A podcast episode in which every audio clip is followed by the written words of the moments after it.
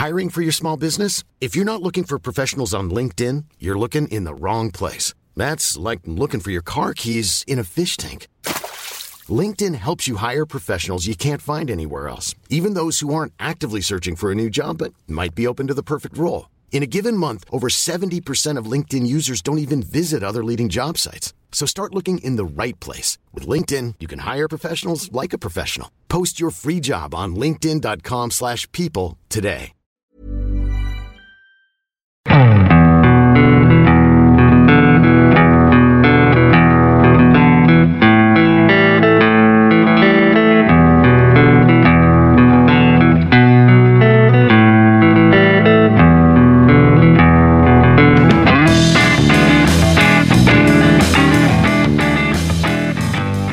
Hello and welcome to the Second Tier podcast. I'm Ryan Dilks and I'm joined by the Troy Deeney to my João Pedro. It's Justin Peach. Good, good day to you, Ryan. How are you, sir? Yeah, not bad. That threw me off a little bit. Why? I don't know. I just the Troy Deeney came into it, and then I, was, I didn't know where it was going to go. And then João Pedro came into it, and just, yeah, it just confused me to hell. Yeah. Usually it would be a compliment, but after the season he's been having, it's um, anything but at the moment. On the show today, we have with us Ryan Hildred from Blackburn's Rovers Chat. How are you doing, Ryan? I'm very well, thanks, Ryan. Not too bad. How are you? I am tremendous good, sir. And we've also got with us Jack Dawson from the Bristol City podcast, BS3 Talk. Jack, are you well? Good afternoon. Yeah, very well, thanks. A bit better after yesterday's game, given the recent ones, but no, all good, thanks. All good. Lovely stuff. So, on the show today, we'll have a run through all the games. We'll have the news. It's mainly Derby County orientated, the news, but we'll get to that in a bit later on. And then we'll finish off with Simon Grayson's Hateful Eight. But we'll start off with a game between two teams who have seemingly been chasing the playoffs now for the past four years Bristol City and Preston. It finished 2 0, thanks to goals by Famara Diédhiou and Zak Vyner. What a finish by Vyner, by the way. Slicing it into the goal. Fantastic. Either way, Jack, it was a much needed win considering you lost four of your last five league games before this. What did you make of the game? It was funny because with Preston, we always seem to be in and around each other in terms of league position and in the same leagues, but we actually beat them at home. I think it was 11 years to the day yesterday we last beat them at home. I saw that the iPad had been released since Justin Bieber was, you know, fresh on the scene. But no, it was good to finally get one over them. It's odd considering we've been around them so long, but the performance I thought it was a lot better because I think you guys touched on last week. We've been dreadful for most of the season, to be honest. We had a bit of an injury crisis, but we seem quite good at picking up results. But yesterday was the first time in a long time that I can safely say that the performance was good and we deserved to win it over the course of the game. I think Preston had a spell, you know, at the end of the first half, in the second half. But other than that, we were dominant. We would look more fluid because we've been quite rigid lately. We've seen Lee Johnson, Dean Holden both seem keen on home players stick to their position and always be yeah, quite solid, but it was it was very predictable at times. Whereas I think yesterday we had Kasey Palmer, you know, popping up on either side. He's not been in the left before, but he was over on the pitch. I think we looked a lot more dangerous for it. Mm. The one Robin on Twitter summed up the performance by saying, finally. Uh, there was a lot of change to the side, actually. Hakeeb Adelakun and Kasey Palmer, as you said, uh, both came into the side after being recalled from their respective loan spells. Famara Diédhiou was up front, Zak Vyner was moved from defence into midfield. But the most eye catching change to the team was Alfie Mawson who played in the Cup, but this was his first league appearance since October. How important is it to have him back? I think it's no coincidence that since our form really dropped off a cliff, I think that was when Alfie Mawson got injured against Middlesbrough. we started really well, won our first four games. I think, yeah, we started really well, but then he got injured. And I think him and Thomas Kalas, I think that is the core of our team. That's the spine we've needed because for so long we've, you know, we've had we have so many injury problems at the club. I think Mawson, I got some stats from yesterday. It's the second most interceptions, the most clearances, the most passes, the most touches, the most aerials won, the most tackles won. He's a brick wall. I think in him and Kalas, we have two players that could easily play in the Premier League, in my opinion. They're two great defenders. They're two great leaders. And I think, whilst Zak Vyner, Taylor Moore are good players, they're, they're almost young, still kind of learning their trade at this level. Whereas I think Mawson Kalas, I don't think you'll find, fully fit, I don't think you'll find many better pairings in the Championship for pure quality and experience of getting promoted in this division. Well, Jack, I know you listened to last week's episode where we both picked Bristol City as the team most likely to drop down the table in the second half of the season. Uh, do you agree with what we said? And has Saturday's result changed your thinking in any way? Uh, when I was listening, I remember I was particularly frustrated at the club because there was this. I kind of agree with everything you said. There was this rumor coming going out that Joe Williams, our marquee summer signing from Wigan, a player we couldn't wait to see, hasn't featured yet, of course. There was rumours, I think perhaps rightly, still from the Athletic. That's a very, you know, trustworthy source usually that the players, especially Joe Williams, been there's tension between him and the medical team, which is very interesting because you don't normally hear that kind of thing leaked into the press. But if you look at it on paper, I think we've got the worst injury record in the Championship and the Premier League this season. We've had Jay Dasilva, Nathan Baker, Liam Walsh, Steven Sessegnon, Jimmy Paterson, Callum O'Dowda, Andy Weimann, Cam Pring, and Joe Williams himself, Alfie Mawson just returning all out injured at the minute. And I think what you said, I think it, with Dean Holden, it's difficult to judge him, I think, until we get a team back. But like you said, we hadn't really dominated the game all season. We've been winning games, scruffy games by fine margins, one goal wins. But I think yesterday was the first time we've really asserted our dominance on a team and gone at them rather than sitting back, you know, counter attacking because we didn't really have an identity. But I thought yesterday we looked fluid. I think Kasey Palmer was the big addition because he's the one. He may make us more vulnerable defensively because even as a left winger, he would drift inside, leave a lot of space behind. But you know, it makes the game more entertaining. Why not? I think I'd rather have Kasey Palmer there creating chances, but also leaving us more open than having someone like I don't know, a Adelakun or someone like Weimann, who's a functional player, but again, it's just a bit boring. Whereas Kasey Palmer, just yeah, much better to watch, much better to watch with him in the team. But I did agree with everything you said, really. Yeah, he adds a bit of creativity, doesn't he? Because uh, that's something that Bristol mm. City have really been lacking ever since injuries to the likes of Paterson, Walsh, and what have you. Uh, for Preston, Justin, they had a green patch over Christmas, didn't they? But that's been followed up by two straight losses in the league. Uh, we were talking about Bristol City ringing the changes. Preston gave debuts to new signings Ben Whiteman and Daniel Iversen, but Ben Pearson wasn't included in the squad after telling Alex Neil his future wasn't at the club. It does feel like it's a bit of a transition period for Preston, doesn't it? The next uh, few months of the season definitely going to be a transition. But as you say, you know, after three straight wins, it's two straight defeats, which is it's been typical Preston this season, and perhaps that lends to the state they're in as a squad. A lot of players out of contract, uh, and and they've got to bring in those. Uh, they've got to bring in replacements, and it's it's going to be, as I say, an interesting few months. They've got Molumby, Ledson, Brown, Johnson, Whiteman all to come in at centre mid. Johnson played, but he's out of contract. Brown signed a new, a new deal, which is good.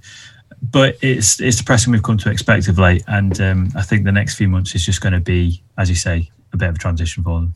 Definitely.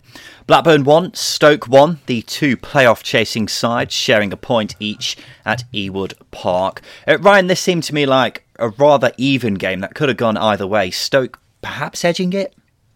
Uh, Stoke definitely edged it. So Rovers gained a point really rather than earning a point. Um, we did a lot of preview on Rovers chat about how this game would go and the fact it'd be a very turgid, slow game, particularly with our pitch at the moment. And I was actually quite impressed with Stoke and the way that they came at us in the first half. They just looked more alert, more alive, really causing us problems. And, and we did well to go in at half time, only 1 0 down because they hit the post and Kaminski made a good save as well. And really, we got a goal out of nowhere. Um, debatable whether Harvey Elliott keeps the ball in and, and Buckley taps it in. And then Chester gets sent off, and you're thinking, wow, we could actually go on and win this. But the last 10 minutes, really, we didn't have that big chance to go and win the game. And I think Stoke will feel pretty aggrieved with a draw, actually, and, and we're lucky to get the draw.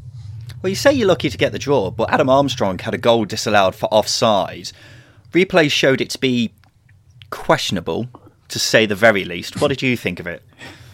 Well, he was definitely onside. It wasn't questionable. Um, I don't think we were. I don't think we were playing particularly well at that point anyway. And I don't really want to focus on the offside. However, you know the stats do back Rovers up. When we take the lead, we invariably go on to win games. I think it's 25 points from the 27 available when we've took the lead. So you could argue that that game would have would gone you know go a lot differently had that goal stood and, and we go in one 0 at half time. But as I say, it wasn't a really fluid performance and we've got a bit of a problem now actually with our side. We've all been waiting for Dack and Travis to come back into this side, but it's actually caused Mowbray no end of problems because this formation does not suit them.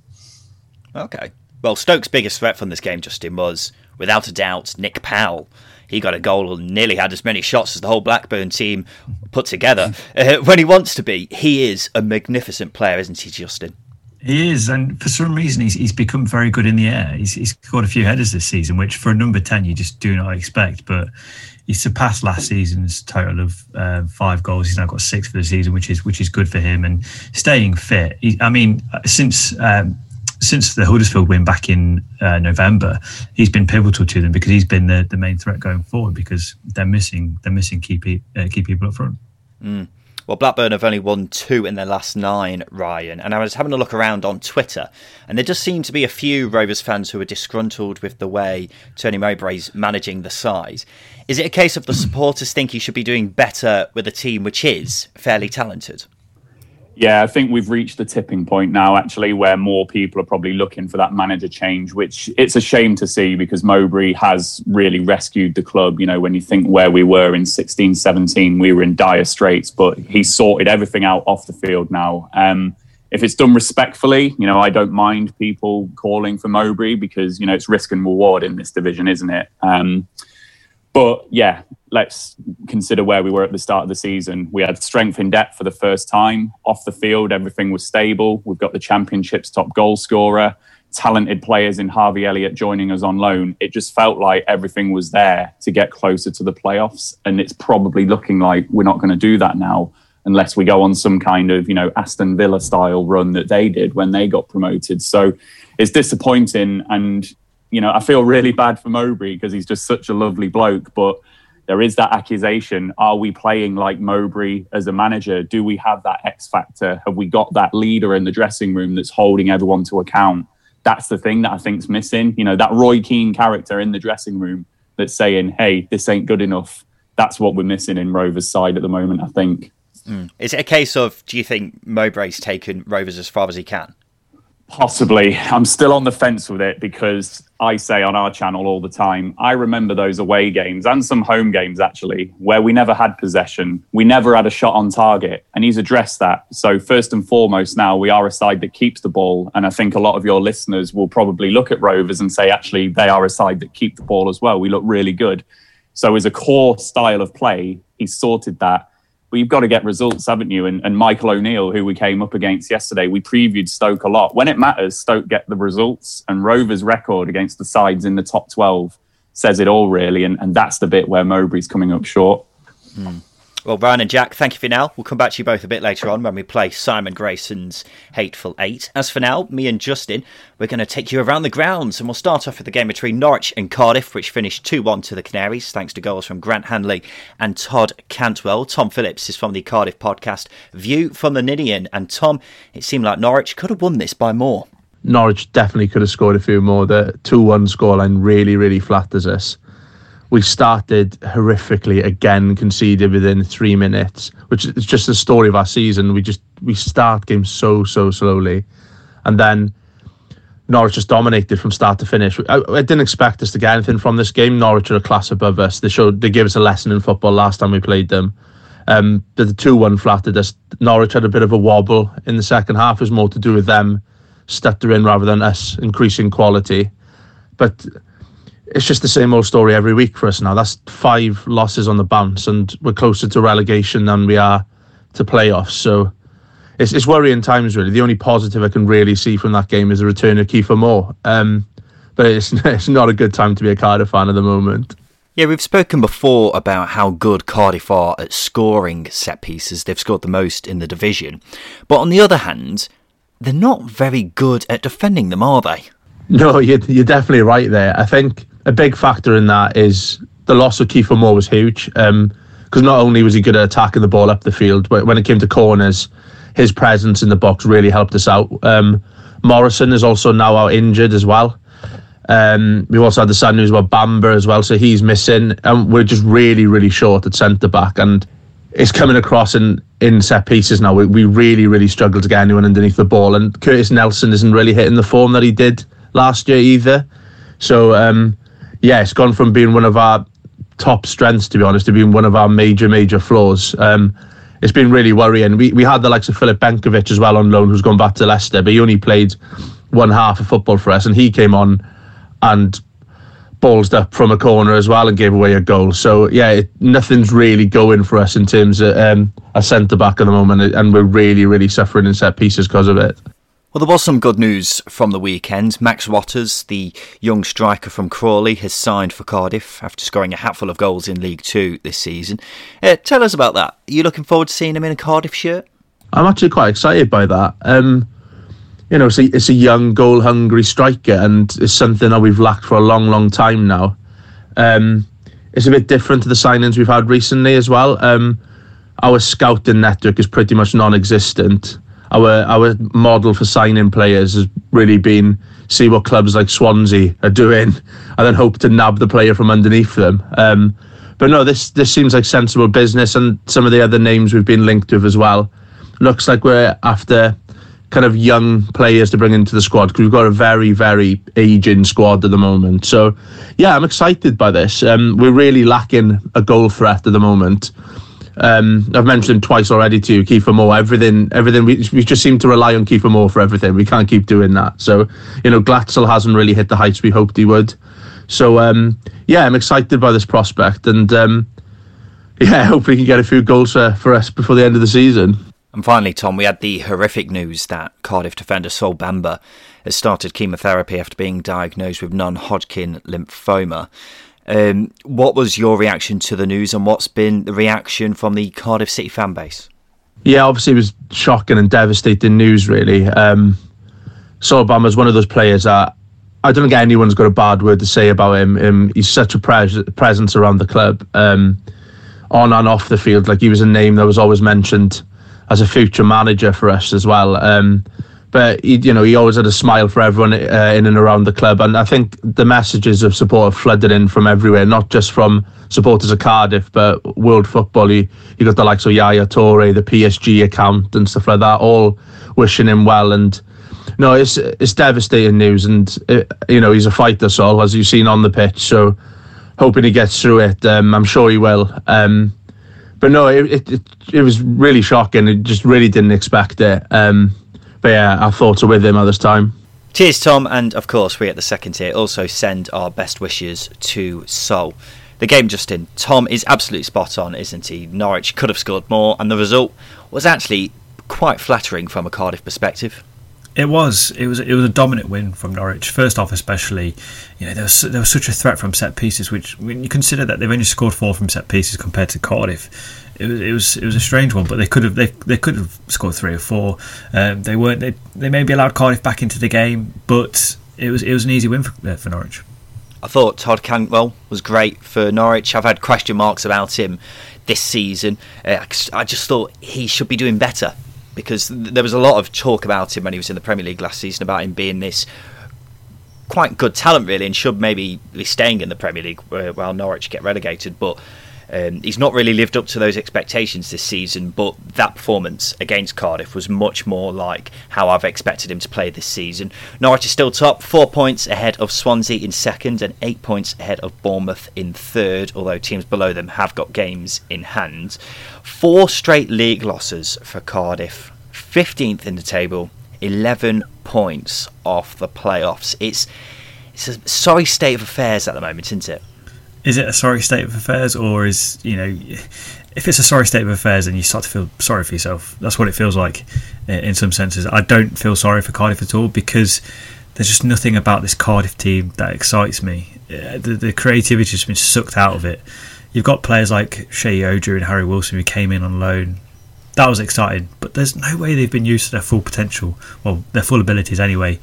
And defensively they're dreadful. They've conceded seven from set pieces this season which is joint third they're a soft touch. They've regressed so much this season. They have, unfortunately, and as you say, with the players they have, they shouldn't. That shouldn't be the case, really. This was a season where they could build upon what they did last season, where they finished superbly, but it's just not happened so far. And Neil Harris is understandably under pressure again. Now, Rotherham won a massive relegation six pointer away at Derby. Jamie Lindsay scoring the winner in the 86th minute. Joining us now from the second tier podcast is Derby fan Justin Peach. Justin, hello. Good afternoon. Quite frankly, Rotherham deserved this win, didn't they? They were miles ahead of Derby in terms of work rate, game plan. Uh, everything was, was just better better than Derby. Derby had the better chances, but Rotherham controlled the game. They did. You just went back to me as I was having a big swig of water, so cheers for that. Uh, there were so many good performances for, Roth- uh, for Rotherham. Jamie Lindsay obviously got the goal and he was great. Daniel Barlaser is someone Oh, yeah. I've been a massive fan of in the middle of the park. He's been running games for Rotherham this season. Matthew Olosunde was also class at the back for Rotherham. It was just a very good team performance, and they clearly wanted it more than Derby. I thought the results this weekend seem to have opened up a gap between the bottom four and the rest of the championship. It's only five points at the moment. But Justin, I'm finding it difficult to make a case for anyone else getting relegated this season, mm. other than the three of the bottom four: Wycombe, Derby, Rotherham, and Wednesday. What do you think? I completely agree. It's, it's, there are teams like Millwall and Birmingham City who are on really bad runs. I know Birmingham won, which we'll, we'll cover later on. But those teams they can get sucked into it potentially, but it's going to take a massive collapse. And as you say, the teams that are down there in the bottom four, they're not very good. They're not. They're not. They are the worst in the league. That's why the that's why they're in the bottom four. They they're is, quite clearly the worst in the league. Works. Yeah. um, I, I, wanted to keep talk of Derby brief because we're going to be talking about them a lot in this episode, especially in yeah. the news later on. They just love hugging the limelight, unfortunately. So, just briefly on Derby, they lacked anything in the final third, didn't they? They were worryingly poor. Kazim Richards, I completely forgot he was on the pitch, and you yeah. know he played the full ninety minutes. Ditto Martin Waghorn. It's just worrying, isn't it? It is. There's there's problems all over the pitch. In the last 15 minutes of games, for example, Derby have dropped 14 points, which I laugh. Wow. I laugh and it hurts inside. Um, and this is going to hurt even more. They'd be they'd be in 12th position had they had they lasted, and that's over a 10 game spread. Uh, it tells you two things: one, the players aren't good enough, and two, they can't concentrate for the full game. It's a brutal assessment, but probably quite accurate. Unfortunately, I mean, you could make the case that their attention might not be fully on the game when they're not being paid the full wages, but we'll get onto that mm. a bit mm. later on. Worth pointing out, Rotherham and Derby are playing again in two weeks' time as well, so you'll have that to look forward to. Just one more point. Richie Barker, the assistant manager for Rotherham, wore shorts the whole way through the game. That is hard. That is as hard as it gets. I, I went out for a walk yesterday and I was freezing my nuts off, and I was wearing two layers mm-hmm. on my legs, and mm-hmm. still I would I could not think of anything worse than shorts, unless he's got ridiculously hairy legs. Has he got ridiculously hairy legs? I couldn't see, but there could be another investigation on the card here. We'll look into it. So, we were just talking about teams stuck near the bottom of the table, Justin. Forest don't seem to be one of them anymore. They're unbeaten in six league games now after beating Millwall 3 1. Stephen Topless is from the Forest Ramble. What did you make of the game yesterday, Stephen? I think the game was one of Forest's most complete performances of the season. Uh, they they were better than Millwall in pretty much every department. They defensively had to be on their game with obviously the aerial threat and the power that Millwall have in their team. Um, midfield, in particular, Cafu and Ryan Yates were very good um, and, and made life difficult for Millwall. And then up front, we were clinical, taking our chances, which is something that we haven't done a great deal of this season. And we actually got the goals yesterday to, to back up the performance. Yeah, Sammy Ameobi was the man who stole the headlines after scoring two, but the person I wanted to ask you about was Alex Mighten. He's just a young lad who's really broke into the first team this season. How impressed have you been with him over the past few weeks? I feel that Mighten has really stepped up in the last month or so. Uh, up until now, he's been in and out of the team this season, but he's he's been given a chance by Chris Hughton in the in the last couple of games, and he is he's really starting to develop now. He he's showing more intelligence with his passing. Um, he's learning when to cut back. He's developing the confidence to to trick and try and beat players, and he's also got that pace and that directness to really worry defences. And we don't have a lot of that in the Forest team. So, from that point of view, he's a real asset. And I think two standout moments for him were obviously the setup for Ameobi's goal, lovely little touch off to the side, and Ameobi curled it into the top corner. And also a nice bit of skill against the Millwall right back. A little nutmeg that led to another chance, which fortunately didn't quite come off. But been really impressed with Mighten.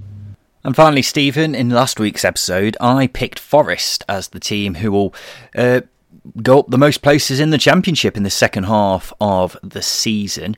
Uh, what do you make of that? Do you do you agree?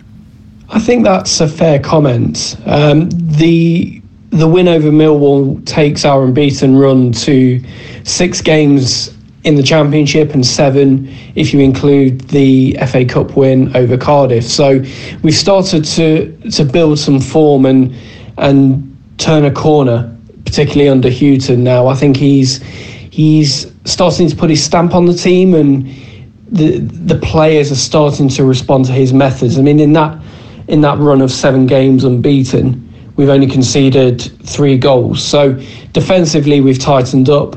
We look more of a threat in attack, more clinical, and he seems to have now got that right balance in the midfield with Cafu and Yates in there, who are um, at the moment being the, the real standout performers. So I think overall, overall the players are responding to Hughton and they're now starting to build some momentum, which will hopefully continue into the second half of the season. Cheers, Stephen. Yeah, the mood has suddenly turned at the City ground very quickly, and Forest seem to be on the up. Uh, Martin on Twitter called the performance solid, uh, and well, on Twitter, ladies and gentlemen, we have this thing where we it's called one word reviews, where we give fans the option to give us one word to explain how their team did at the weekend. Some people have been just taking the piss out of it, quite frankly. Um, we've had Alex, who said McKenna is very good, all as one word. And we also have Joe, who said Scott McKenna can have my kids. So there's a lot of love for Scott McKenna in the uh, Forest camp at the moment, uh, Justin. Just quickly on the game, Sammy Ameobi, the human daddy long's legs, had one of those games where he was just unplayable. It happens once every blue moon, where mm-hmm. he's just unplayable. You can't get a hold on him. He scored two, one of them an absolute screamer. But Alex Mighten had a brilliant game as well, as Stephen was just, uh, just saying. He did a brilliant bit of skill which taught a Millwall defender a new one. Forest are now 19th, and it says a lot about how bad they were at the start of the season that they're still only 19th when they've gone a whole month without losing. Yeah, it's typical of the championship. But we were just waiting for this run of form, weren't we? It was going to happen. It's you under Chris Hughton, it's a it's a good squad. It just needed to start to click, and it's finally started to click, and, and they're, they're moving. You know, there's a lot of Forest fans they wanted uh, Hughton gone as well. You know, but you know, two things up to the fickle supporters. I can't believe there's anyone who wanted Chris Hughton yeah. gone. You, as the the question you've got to ask when you want to manage your out is who are you realistically going to get in? Who's Chris better? Hughton? Yeah, exactly. Chris Hughton is one of the best managers at this level, mm. and the hmm. fact that anyone wanted him out is just bizarre. Uh, Millwall, we haven't really spoken about yet because they weren't very good here at all, were they? One win in five now as well, and questions continue to be asked about Gary Rowett as manager. Our friends from that Millwall podcast did a poll of Rowett in, Rowett out. Last time I checked, he was 58% in, 42% out. So some are still willing to give him time, but that's a fairly large chunk of supporters who have had enough. What do you think? It's so it's so hard because there was there was so much praise for Rowett and Millwall last season, and there's a lot of high hopes from me. Anyway, I th- I think I tipped him to finish quite high under under Gary Rowett because Gary Rowett's a, a functional manager. He's a, he's a blend between stylish football and um, organised football. Um, and I think Millwall needed that to take him to the next level. Unfortunately, it's not really working out this season, but there's a lot of issues there. You know, defensively, they're not as good as they've ever been. This is probably the worst def- uh, defense they've had since they probably went down a few seasons ago, a, a fair while ago now. And they're not scoring goals. They're drawing too many games. There's just too many big margins between between teams and, and Millwall this season, which isn't where we'd expect them to be. Not at all. Whenever a side who was expecting to challenge for the playoffs this season only wins 1 in 15, there's always going to be questions, isn't there? And I imagine Rowett probably accepts that. I'm quite split on whether I think he should go or not. The thing is, he's been messing around with the defence a lot, and he can't seem to make up his mind on whether he wants three at the back or four at the back. And I really think he needs to just settle on one formation because if you keep meddling and you don't get results, that's poor management. And mm. in hmm. addition to that, they're seriously struggling to score goals. I think the style of play at Millwall can be a bit one dimensional at times and it doesn't necessarily suit the players he's got. But having said all that, the reasons I think he should stay are because he's a good manager at this level, probably the best option Millwall have, and maybe expectations have been a bit too high after they nearly got in the playoffs last season. So I'd say he should probably stay, but the side is undoubtedly underperforming, isn't it? Yeah, it is, and I think Rowett knows he's under pressure. I was following a journalist uh, who was at the game, and he, he was saying that Rowett was contesting every decision, complaining that Samba had the ball for too long. That just smells of a man under pressure, just contesting everything, moaning, shouting. He knows it. Yeah, definitely. Well, let's have a break, Justin. After that, we'll talk about wins for Birmingham, Swansea, and Luton.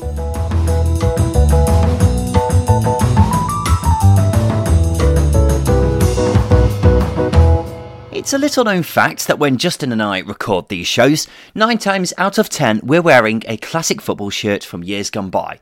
And where do we get them from? classicfootballshirts.co.uk. In fact, as I record this, I'm wearing my PSG shirt with Thiago Silva on the back. Alternatively, I could have worn my Juventus shirt, Dortmund shirt, Blackburn shirt. I could go on. We're big fans of classic football shirts here because they offer you classic football shirts at a great price. And it's not just shirts either. Oh no, dear listener. There's also training wear, tracksuits, shorts, socks, you name it, and I can guarantee they'll have something for your club. So head on over to classicfootballshirts.co.uk or visit them in store in either London or Manchester.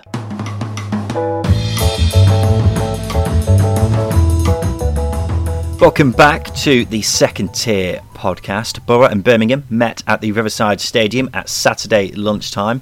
Borough had only lost once at home this season, while Birmingham had picked up one point from their last seven games. So, of course, Birmingham won 1 0.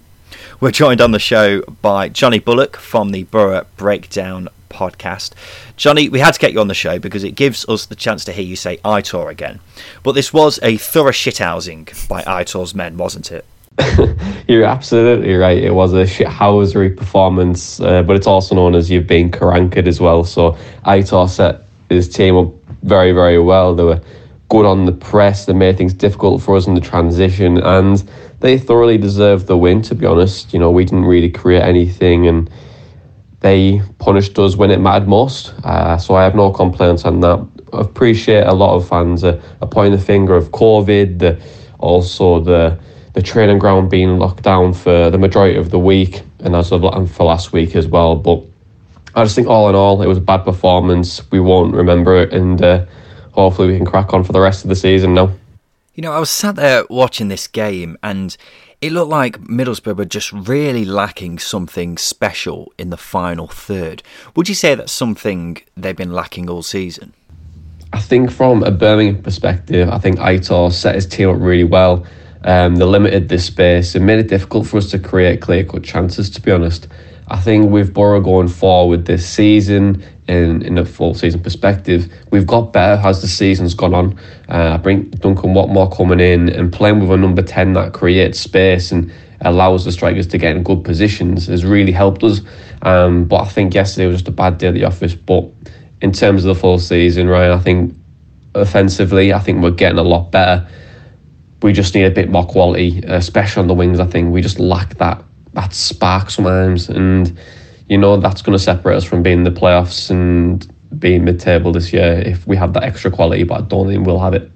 Well, there's still a couple of weeks left of the transfer window. Is there anyone you've been linked with, and do you expect to strengthen in the next couple of weeks?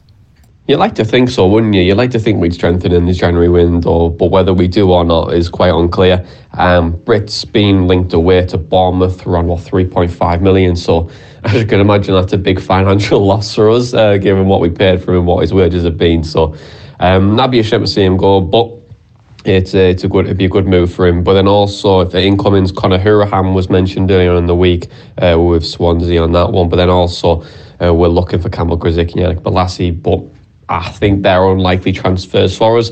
Um, but let's see. I like I like for us to strengthen, but whether we do or not, uh, I, I, couldn't tell you. Um, but I think I would like to see us maybe add one or two players. Cheers, Johnny. Yeah, this followed a similar pattern to the majority of Birmingham's wins this season, where they score the first goal and then set up shop in their own box for the rest of the game. And it's not pretty, but it's bloody effective. Yep, and that's 44 uh, clean sheets for Karanka at Riverside now, which obviously stems into his, uh, his his Borough manager days as well. not just going there as an away manager. But yes, it, it was it was a performance that typifies Birmingham City away from home when they grabbed the first goal because to bring on a centre half, I think it was in like the 55th minute or something. Yeah, I noticed that they brought on uh, Marc Roberts, didn't they, and took yeah. off uh, their attacking midfielder. Yeah, they, they took off Jon Toral, and um, it was an interesting move because Alen Halilovic was on the bench, but it, it, it worked and. Um, it wasn't until really the last 10 or 15 minutes where Boro managed to get back into creating chances again. And they, you know, Birmingham City did give away some chances, but you know, it's, t- it's typical Boro. Really, they didn't take them. Max Bradley on Twitter called the performance hard working for Birmingham, that is, and uh, the discombobulated one on Twitter called it unexpected. Uh, I, I, just think Boro just didn't know what to do from the moment they went behind. It looked like they really lacked that cutting edge in the final third who could really create chances. They had a couple of decent chances in fairness, but also didn't take them, and that's been something we've said plenty of times about Middlesbrough, isn't it? But for Birmingham, in fairness, I thought this was their best performance in a while. Oh, a long time, a long time, and the goal was was fantastic, and that's the only way you're going to get the best out of Scott Hogan is when your wide players are contributing. If, if Birmingham City's wide players aren't contributing, I just don't think he's going to be in the game. And the goal was was was well worked. It was it was a really good move against a really good defence as well, and there just needs to be more of that. Again, the, the, things that Birmingham City need to improve on is, is getting that second goal to kill the game, so they can not have to bring on a defender for the fast uh, for the last thirty five minutes. Yeah, absolutely. It was a massive win though for Blues, who would have been looking over their shoulder a bit had they lost. Borough still seventh, but would have gone within a point of the playoffs with a win. So it's a missed opportunity, really. Swansea are second after beating Barnsley 2 0. Jamal Lowe getting on the score sheet again. It's ridiculous. Uh, a competitive game, this. Barnsley tested Woodman from far out, but ultimately, Swansea took their chances, didn't they? Yeah, they did, and I'll, I'll, never get bored of repeating this stat. But it's another win with a clean sheet for Swansea. That's 12 this season. 12 out of the 13 wins have come with a clean sheet, which is unreal. They're they're a class above uh, a lot of teams in this in this division in terms of how they manage games. Um, and they came up against a good Barnsley side, uh, an energetic Barnsley side as well, and they managed them really, really, well effectively, and it worked. And as you say, it's a clinical a clinical side. Jamal Lowe's got seven in seven, and this is a squad that's lost three players this transfer window, in in loans going back to their parent clubs, loanees going back to the parent clubs, and it, they still excel, which is unreal. Thomas Davies on Twitter called the performance solid. Jeremy Thomas called the performance brick shithouse clean sheet. So there you go. Is that one word? Uh, yeah, one word, obviously. Swansea have got the second best defensive record after 24 games in Championship history. Only the Reading side from 2005 06 had conceded fewer goals at this point. Look, we've spoken about Swansea's defence loads this season. It's incredible and has been the bedrock behind their promotion challenge this season. One player who's part in it that doesn't get spoken about enough by us, or indeed Swansea fans, is Jay Fulton, who has been playing out of his skin over the last couple of months in the middle of the park for the Swans. He's become one of their most important players this season. The energy he provides in midfield and just his pure ability to win the ball back has been up there with anyone else in the league. The whole Swansea side has stepped up a gear this season and he's perhaps taken a bigger step up than anyone else. He deserves a lot of credit for how well the Swans are doing at the moment. Uh, in fairness to Barnsley, they put in a good shift here, didn't they? Struggled to create any golden chances, as I said a minute ago. They had a fair few shots from distance, which kept Freddie Woodman busy in the Swansea goal, including Callum Brittain's strike. Oh wow! If if that went in, we're talking without a doubt goal of the season contender even winner maybe. But mm-hmm. Woodman pulls off an equally amazing save. It was just all round great football to watch. Uh, but Barnsley, they only seem to lose to sides at the very top of the league. They haven't drawn a game since October. And then since the start of last month, they've lost to Swansea twice, Bournemouth, Norwich, everyone else they've beaten. I suppose if you could choose who you lose against, it would be the sides near the top, but it's a bit weird, isn't it?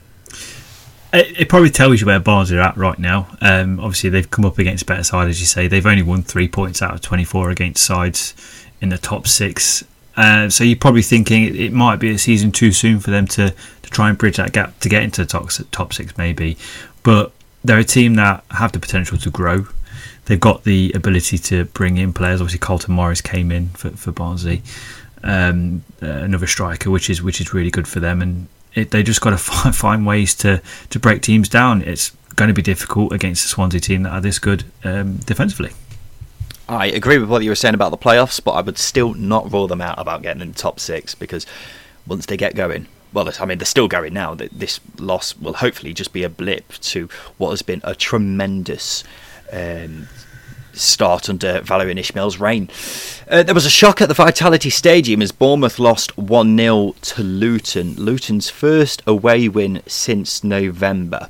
But it's perhaps not as much of a shock when you learn Jefferson Lerma was sent off for Bournemouth in the 26th minute. Now, we go on about referees a lot on this show, just Justin, but how is this a red card? Just for anyone who hasn't seen it, Lerma's gone up for a header and as he's gone up, a Luton player's nudged him, meaning he's lost control and he's falling backwards. As he falls back, he puts his arm out to, you know, protect himself from falling flat on the back of his head. But one of his hands hits a Luton player in the face, and he gets sent off for it. It's not a red card in a million years. I just can't see what the referee was thinking. Um, I think firstly, it's a contact sport, so contact's going to happen, whether it's you know, majority of it is accidental unless you're going to tackle someone to get the ball. Then it's then it's not accidental. There's nothing about that little phase of um, you know learning. There's nothing about that. Sorry, that is deliberate. The, the only thing that is a, a, a, foul is the foul on Lerma, which has made him fly through the air. Yeah. it, it, that that that's a foul. It's not it's not a red card. I, I hope it gets rescinded. You, you say you hope that red card will be rescinded. I imagine it probably will be, but it has ultimately cost Bournemouth getting anything out of this game. In fairness, they were probably still the better team, but nonetheless, you'd have thought that if they had 11 men for the entirety of this game, then they would have at least got something. But let's not take any, anything away from Luton. They still managed to get three points at the Vitality Stadium, which, if you offered them at that at the start of the day, they would have ripped your hand off. Kiernan Dewsbury Hall got the goal he's just incredible. I love the boy. He, I've spoken about him plenty of times before. He is a true, true talent. Luton's best player in this game. There was talk of him being recalled by Leicester, but the deadline for that has now passed, which is massive news for them because he is a remarkable player. And as I say, he's been one of Luton's best players, if not the best player for them this season. So keeping him is going to be massive for whatever they hope to achieve this season. And I fully expect him to go on to better things once he does leave Kenilworth Road. Uh, anything you want to say from a Luton perspective? Uh, their away form has been good under Nathan Jones. The last eight away wins have all been with a clean sheet, and seven have been one goal to nil. I think if that red card doesn't happen, it it, it, it does change the game. But you know, there's no doubt that Nathan Jones has shifted this Luton team completely compared to last season. Watford 2, Huddersfield nil. A very comfortable win for Watford in the end. Uh, the first goal was absolutely hilarious. It was uh, so for anyone who's not seen it. First off, I urge you to try and hunt out this goal because it is amazing. The ball gets played back to the Huddersfield goalkeeper Ryan Schofield, who just seems to pause, and it was like on FIFA when your controller starts stops working. It was like that. I have no idea what on earth was going through his head, but Tom Cleverley has managed to get to the ball before him and slide tackle it into the goal. It was a remarkable piece of football, and honestly, just search it out. It, it will make your day. But apart from uh, Ward and Pereira for Huddersfield, the rest of their bench was made up of academy players. They also started a few academy players as well, so it was a bit of a depleted team from a Huddersfield perspective. Nonetheless, Watford had a job to do, and they did it very professionally, didn't they? Yeah, that's more like it from Watford. They, they played with a lot more energy, more drive, and individuals took initiative. There was one play where Tom Cle- it didn't result in a goal. There was one play where Tom Cleverley ran through the Huddersfield midfield in the first half and created a chance for um, for Sarr, who um, forced a save out of Schofield, and that's what they've been missing. They've missed they've been missing that just someone taking ownership uh, of the ball, uh, and it was really good to see. And I, I, tell you why I love that first Watford goal more than any other goal this weekend. It's because the determination on Tom Cleverley's face to get to that ball was exactly what Watford have needed for the last few weeks. You say that, but he has also been helped by Ryan yeah, yeah, Schofield. Yeah. He's still got a lot of work to do. Has he? he's got to he's got to get there before Schofield. You know, if Schofield's not frozen for whatever reason, it was cold day, um, he, he would have got there first he was frozen in time. I, I will never get tired of seeing that goal because it is amazing. I just have no idea what happened.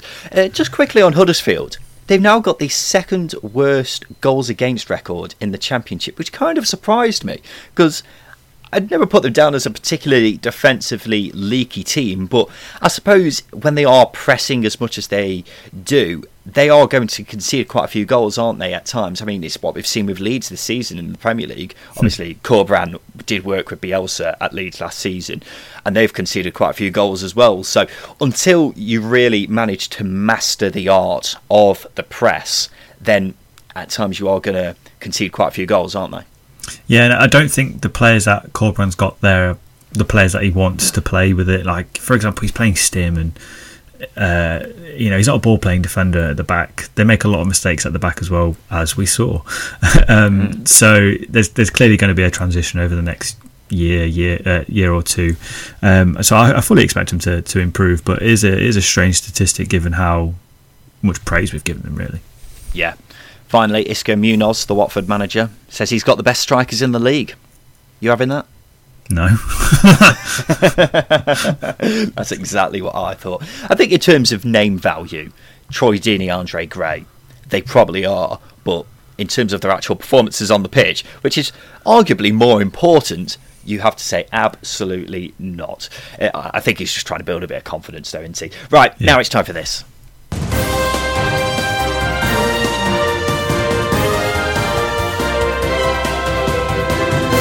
Yes, it's time for the news, and there is a lot of news this week, mostly Derby related, so sit tight, listener. We'll start with the good from Pride Park. Derby have appointed Wayne Rooney as the permanent manager after a spell of being caretaker. Right decision? Uh, yes, yes, I think so. I think maybe a more experienced manager might have been might have suited Derby in this situation, especially with the stuff going on behind the scenes, which we'll move on to shortly. But yeah, I think it's the right move. They needed a they needed a permanent manager to, settle the team. You can tell that a lot of the talk was around obviously the uncertainty with the takeover and the uncertainty with the managerial position. Getting rid of one of those uncertainties is certainly going to help he's definitely turned the corner, anti Rooney with Derby. They're scoring more, only just. They're still the lowest scorers in the league, but they're, they're looking better than they were under Cocu early in the season.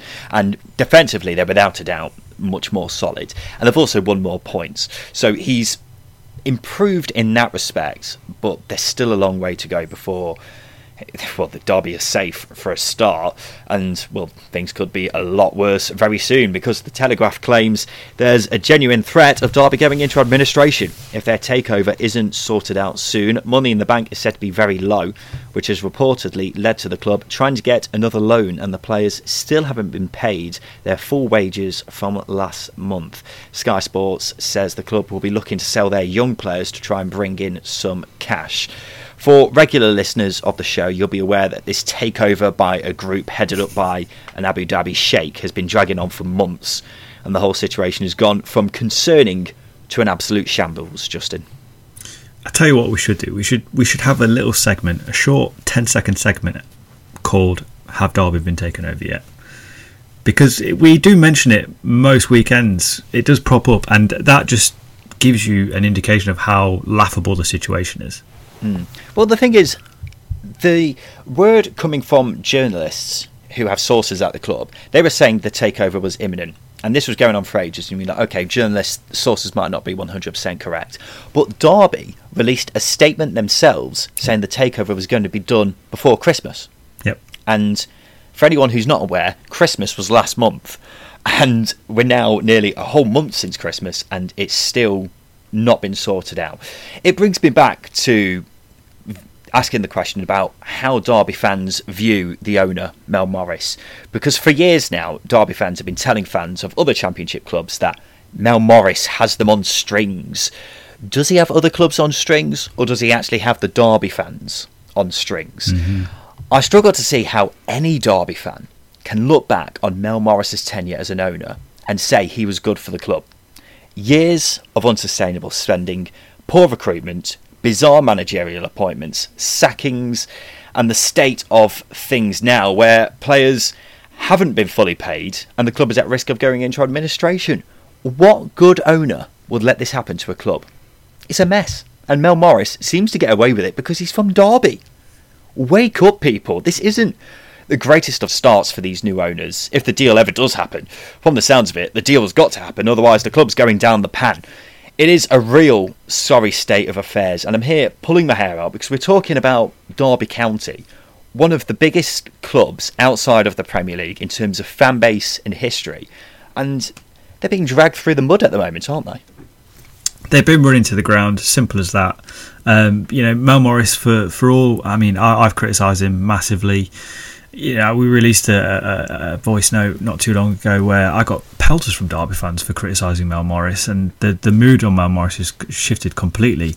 Yep, he's invested in the team and the club, but at no point have Derby had a plan. There's been nothing. The academy had investment, but now we have to sell their academy players to make ends meet. It's uh, it's pathetic. It is. It really is. And you've invested all this money into the academy as you say, for no reason apart from to raise a bit of funds by uh, selling off all the best kids. It's it's an absolute joke. It really is. Uh, let's move on from Derby for a bit, Justin. The EFL has urged clubs to properly investigate and sanction any individual transgressions where appropriate concerning coronavirus protocol breaches and has told players to exercise constraint when celebrating goals. I know this has been a big talking point for the last week or so of players celebrating goals.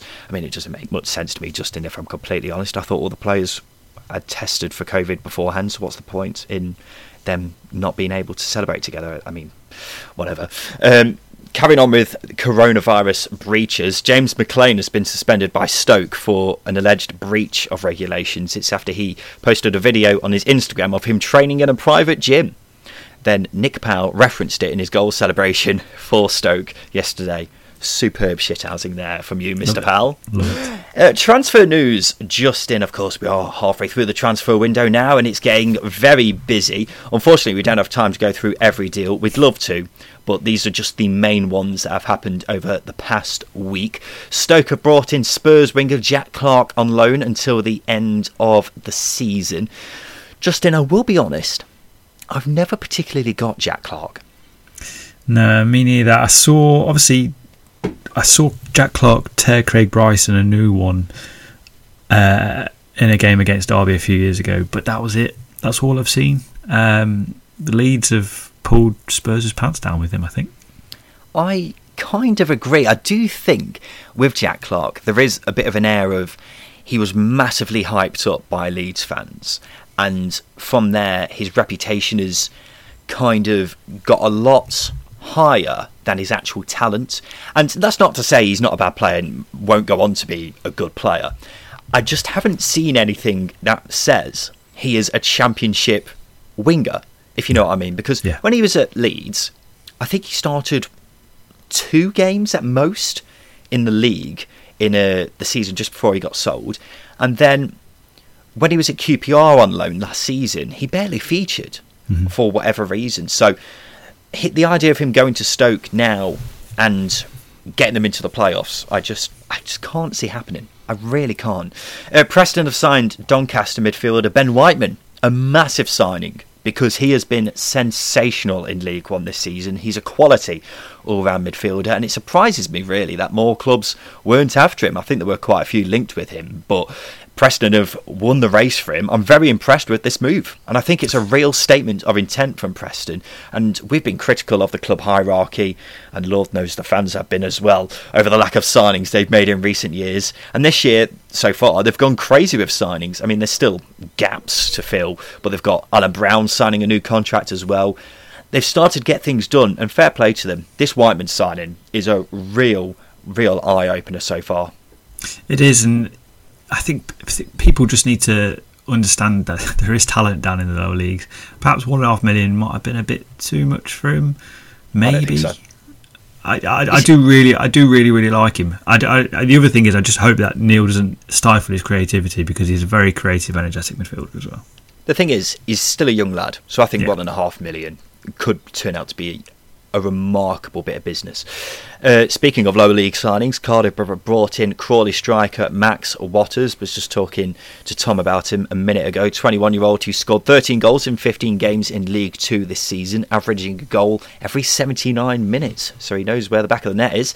Uh, QPR winger Bright Osayi-Samuel has signed a pre-contract agreement with Turkish side Fenerbahce, meaning he'll leave at the end of the season. I'm kind of in two minds about this, really, Justin, because I think for him it's a good move because I think the Turkish league is probably a similar kind of standard to the Championship, really. So he'll have a chance there to really develop his game before moving on in the next step of his career.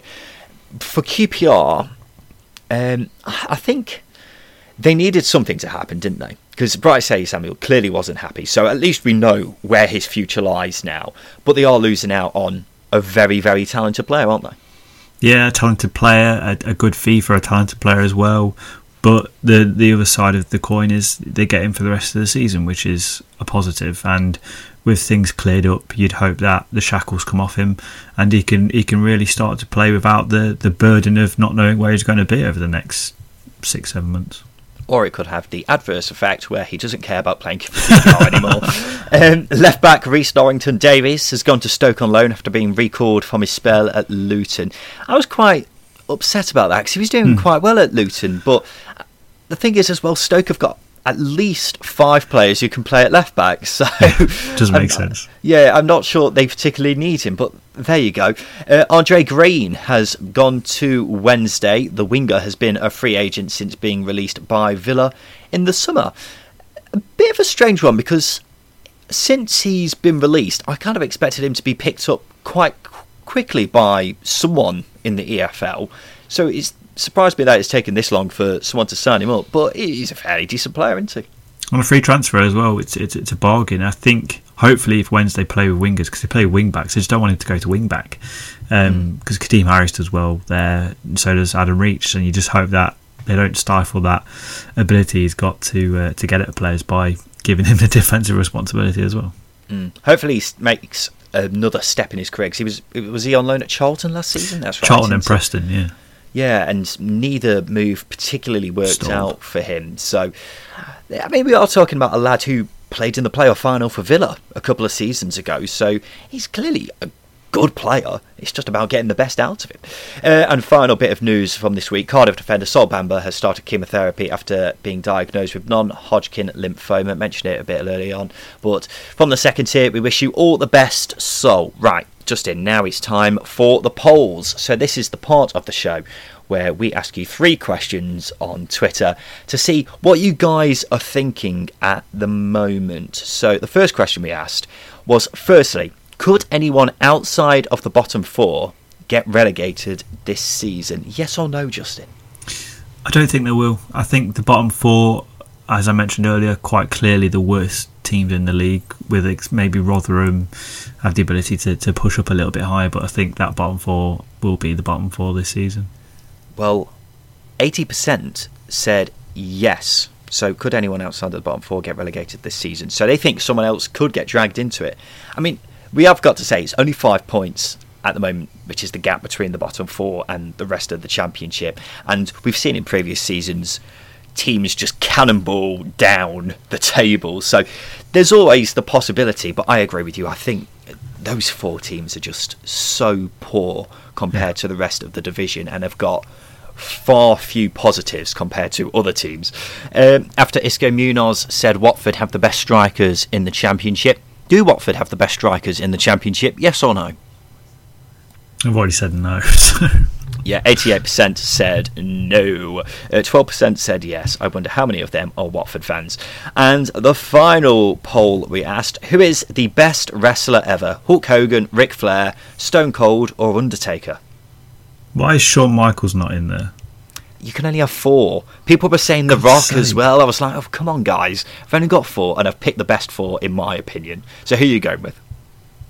Uh, Hulk Hogan. Hulk Hogan. You got yes. Hulk Hogan. Eight percent yeah. said Hulk Hogan, which is not many at all, considering mm. he is the first person you think of when you think of wrestling, I suppose, really. Undertaker won with 46%, Stone Cold got 41%. So there you go, I'd have gone Stone Cold because I love Stone Cold Steve Austin. And that is the polls. So we'll have a few more of them next week in next week's episode. But now, ladies and gentlemen, it's time for this. Hi, Simon Grayson here.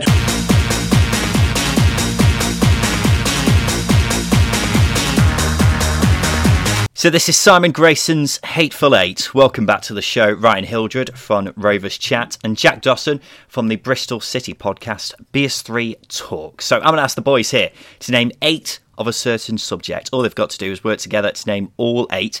So, for example, if I were to say name the eight most northern teams in the championship, and Justin would say Middlesbrough, that's one down, and Jack would say Preston, that's another down. But if Ryan would say Bournemouth, then he'd be out. So, what you need to do, gents, is give me all eight answers without all of you being eliminated. You both played this before, haven't you? We have, yeah. Lovely. Yeah. Well, then, the question this week is about the one and only Wayne Rooney. England and Manchester's United's all time goal scorer. He's, of course, retired to become manager of Derby. So, it's got to be Wayne Rooney related, I'm afraid. He's been managed by eight non English managers in his career. Can you name them? Don't worry about when he was in over in America. We're not counting that because you'll never get it in a million years. Um, and it's from when he's been playing in England and for England. So non eight English managers he's been managed by. Oh, and it's only permanent managers as well. So we shall start off with the one and only Justin Peach. Justin, can you name me a non English manager Wayne Rooney has been managed by? I'm going to get one of the hard ones out of the way. It was at Everton, so I'm going to go with Ronald Koeman. Ronald Koeman is absolutely correct. He managed him for just three months at Everton. Ryan, we'll go to you next. So you said England counts, yeah? Yep. So I'll go Fabio Capello. Absolutely right. Capello was in charge of England when Rooney was captain. Jack. I'm going to go Phillip Cocu, uh, Derby. Spot on. Phillip Cocu, of course, in charge when he was at Derby. Justin, back to you. The one and only Sven Goran Eriksson. Sven Goran Eriksson gave him his England debut. So you're absolutely flying at the moment. You've got four to go. Ryan, your go. I'm going to go Louis Van Gaal. Yep, in charge of him for two seasons at Manchester United. Jack, back to you. David Moyes, I want to go for. Yep, David Moyes gave him his debut for Everton and also managed him at Man United, of course, which went exceedingly well. You've got two left. I feel like you should get this. Surely you're going to get this, Justin. Well, I know the obvious one, but I'm going to go with Marco Silva because that's the hard one. Marco Silva is incorrect. He wasn't in charge of him. I presume you're thinking at Everton. Yep, yep, yep. Yep, you'd be wrong. Uh, Ryan, back to you. So I think this is right. It could be wrong though. Jose Mourinho. Jose Mourinho, of course, managed him for a season at Manchester United. That means you've got one left. It's between Jack and Ryan. All you got to do is just name the final manager. Jack, who is it? Sir Alex. I don't know if he's been said, but Yes, that's absolutely right. I can't believe you got left till yeah, I last. was going to say. How did we leave that to the end? I was, I was saying like, why has no one said Sir Alex Ferguson yet? David I Moyes just- got the Scottish nod before Sir Alex did. Who just did said Marco Silva before Well- Alex Ferguson? I know, I know. Sir Alex was the um, the easy one, so I thought I got the wrong Portuguese man. Got Marco Silva instead of Mourinho. Yeah, yeah, Well, there we you go. got it absolutely right. So well done, chaps. Two of you still in the game, and you managed to get all eight of Simon Grayson's Hateful Eight. Well done. How do you feel, Jack? But honoured, I think we've just about made amends for last time. To be honest, I think we're about, about par now from the two. Ryan, you you equally as happy? Yeah, I'm ecstatic. I'm not going to lie. This was the most nervous part of coming on the show today. So I'm buzzing. That's set me up for the day now. There we go. Well done, chaps. Well, we're going to be back again for the midweek games this week, so we'll be bringing you another episode on Thursday. Until that, this has been the Second Tier Podcast. Thanks to our guest today, Jack Dawson from the Bristol City Podcast BS3 Talk. Thank you for your time today. Thank you very much. Enjoyed being on. Pleasure as always. No problem. Ryan Hildred from Rovers Chat, thank you for your time today. Thanks, Ryan, and, and thanks, Justin, as well. Thanks, both. No problem. This has been the Second Tier Podcast. We'll be back again on Thursday. I've been Ryan Dilks. I'm Jesse Peach. Thank you for listening.